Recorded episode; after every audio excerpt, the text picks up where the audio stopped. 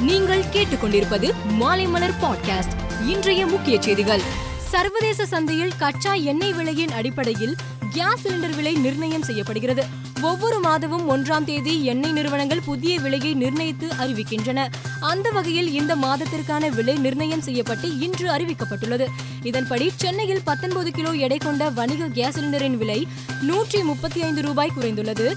இரண்டாயிரத்தி ஐநூத்தி எட்டுக்கு விற்று வந்த வணிக கேஸ் சிலிண்டர் இரண்டாயிரத்தி முன்னூற்றி எழுபத்தி மூன்று ரூபாய்க்கு விற்பனையாகி வருகிறது. ஆனால் வீட்டு உபயோக கேஸ் சிலிண்டர் விலை எந்த மாற்றமும் இன்றி ஆயிரத்தி பதினெட்டு ரூபாய் ஐம்பது காசுக்கு விற்பனை செய்யப்படுகிறது. சென்னை செங்கல்பட்டு மாவட்டங்களிலும் கொரோனா பரவல் அதிகரித்து வருவதாக சுகாதாரத்துறை செயலாளர் ராதாகிருஷ்ணன் தெரிவித்துள்ளார். இதுகுறித்து அவர் தமிழகத்தில் கடந்த ஏப்ரல் பதினைந்தாம் தேதி நிலவரப்படி இருபத்தி ரெண்டாக இருந்த கொரோனா பாதிக்கப்பட்டவர்களின் எண்ணிக்கை தற்போது நூறை எட்டியுள்ளது. இதனால் அடுத்தடுத்த நாட்களில் குறிப்பாக வார இறுதி நாட்களில் இந்த எண்ணிக்கை மேலும் அதிகரிக்க வாய்ப்பு உள்ளது. இதன் காரணமாக நோய் தடுப்பு நடவடிக்கைகளை தீவிரப்படுத்த வேண்டும். பொதுமக்கள் கூடும் இடங்களில் நிலையான வழிகாட்டு நெறிமுறைகள் தனிமனித இடைவெளி முகக்கவசம் அணிதல் போன்ற உத்தரவுகள் கடைபிடிக்கப்படுவதை சுகாதாரத்துறை அதிகாரிகள் உறுதி செய்ய வேண்டும் என கூறியுள்ளார். நாட்டில் தற்போது நிலவும் அரசியல் சூழ்நிலைக்கேற்ப காங்கிரஸ் கட்சி தன்னை மாற்றிக்கொள்ளவில்லை என தேர்தல் வியூக நிபுணர் பிரசாந்த் கிஷோர் தெரிவித்துள்ளார். இதுகுறித்து அவர் நான் நல்ல யோசனைகளை சொன்ன போதிலும் தனது வியூகத்தை மாற்றிக்கொள்ள காங்கிரஸ் முன்வரவில்லை. எதிர்காலத்தில் காங்கிரசுக்காக பணியாற்ற மாட்டேன். இருப்பினும் அக்கட்சி மீது எனக்கு மிகுந்த மரியாதை உள்ளது என்று கூறினார். பிரதமர் மோடிக்கு மக்கள் மத்தியில் செல்வாக்கு எப்படி உள்ளது என்பது தொடர்பாக ஆய்வு நடத்தப்பட்டது. லோக்கல் சர்க்கிள்ஸ் என்ற அமைப்பு சுமார் அறுபத்தி நான்காயிரம் பேரிடம் இந்த ஆய்வை மேற்கொண்டது. அதில் அறுபத்தி ஏழு சதவீதம் பேர் பிரதமர் மோடியின் செயல்பாடுகளுக்கு ஆதரவு தெரிவித்துள்ளனர். இந்தியாவில் கொரோனா தொற்று பரவ தொடங்கிய போது எடுக்கப்பட்ட ஆய்வுடன் ஒப்பிடுகையில் தற்போது கூடுதலாக சுமார் இரண்டு மடங்கு மக்கள் பிரதமர் மோடிக்கு ஆதரவு தெரிவித்துள்ளனர். கொரோனா மூன்றாவது அலையை மத்திய அரசு திறம்பட கட்டுப்படுத்தியதாகவும் கொரோனா தாக்கத்தால் ஏற்பட்ட பொருளாதார சூழலை மத்திய அரசு சிறப்பாக கையாண்டதாகவும் ஆய்வின் போது பொதுமக்கள் கருத்து தெரிவித்தனர். இலங்கையில் ஏற்பட்டுள்ள பொருளாதார நெருக்கடியை சமாளிக்க அந்நாட்டில் வரி விகிதம் உயர்த்தப்பட்டுள்ளது.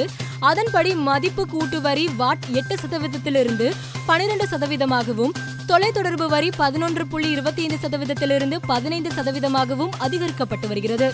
பெருநிறுவன வரி இருபத்தி நான்கு சதவீதத்திலிருந்து முப்பது சதவீதமாக உயர்த்தப்பட்டுள்ளது. தனிப்பட்ட வரி செலுத்துவோருக்கு விலக்குகள் குறைக்கப்பட்டு இருக்கிறது தனிநபர் வருமான வரி விலக்கு வரம்பு ஆண்டுக்கு முப்பது லட்சத்திலிருந்து பதினெட்டு லட்சமாக குறைக்கப்பட்டுள்ளது.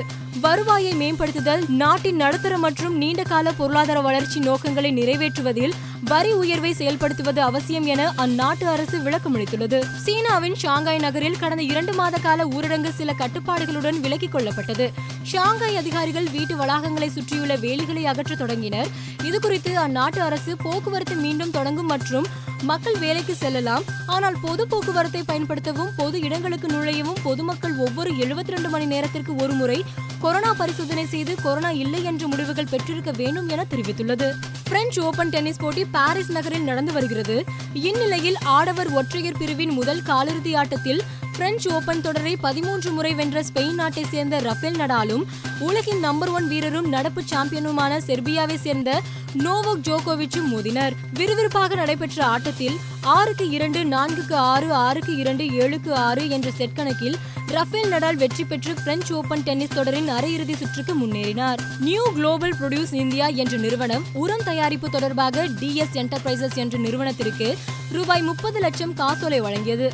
இந்த காசோலை வங்கியில் செல்லவில்லை. இந்த விவகாரம் தொடர்பாக நியூ குளோபல் நிறுவனத்தின் மீது டிஎஸ் என்டர்பிரைசஸ் வழக்கு தொடர்ந்துள்ளது. நியூ குளோபல் நிறுவன விளம்பரத்தில் சிஎஸ்கே கேப்டன் தோனியும் நடித்திருந்ததால் அவர் மீதும் வழக்கு பதிவு செய்யப்பட்டுள்ளது. இதன் விசாரணை ஜூன் இருபத்தி எட்டாம் தேதி நடைபெற உள்ளது மேலும் செய்திகளுக்கு மாலைமலர் டாட் காமை பாருங்கள்.